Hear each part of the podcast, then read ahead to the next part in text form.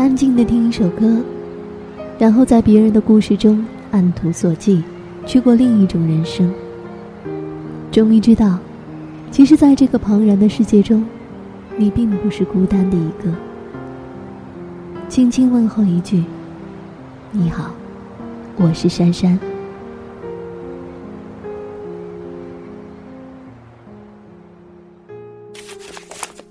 三月十六号，星期三。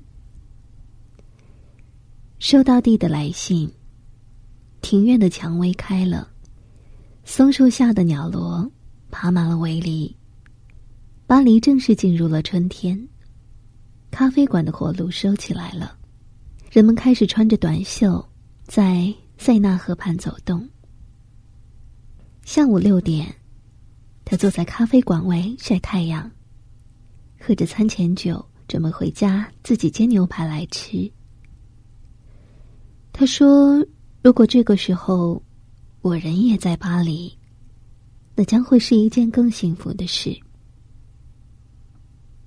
法国人的直接叫我不敢领教。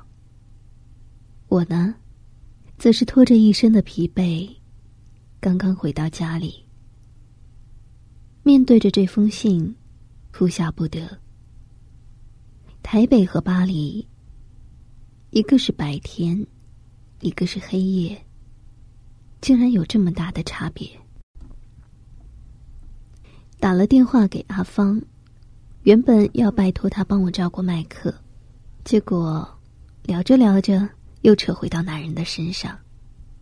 我们苦笑着，不知道女人何时才会将话题从男人身上转移。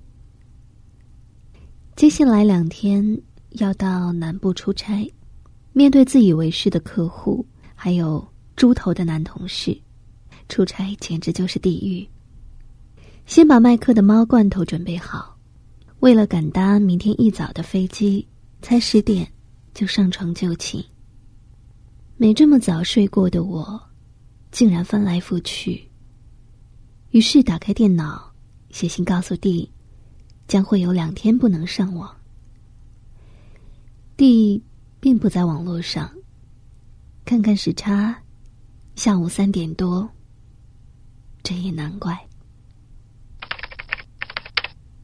明天的重要事项：出差。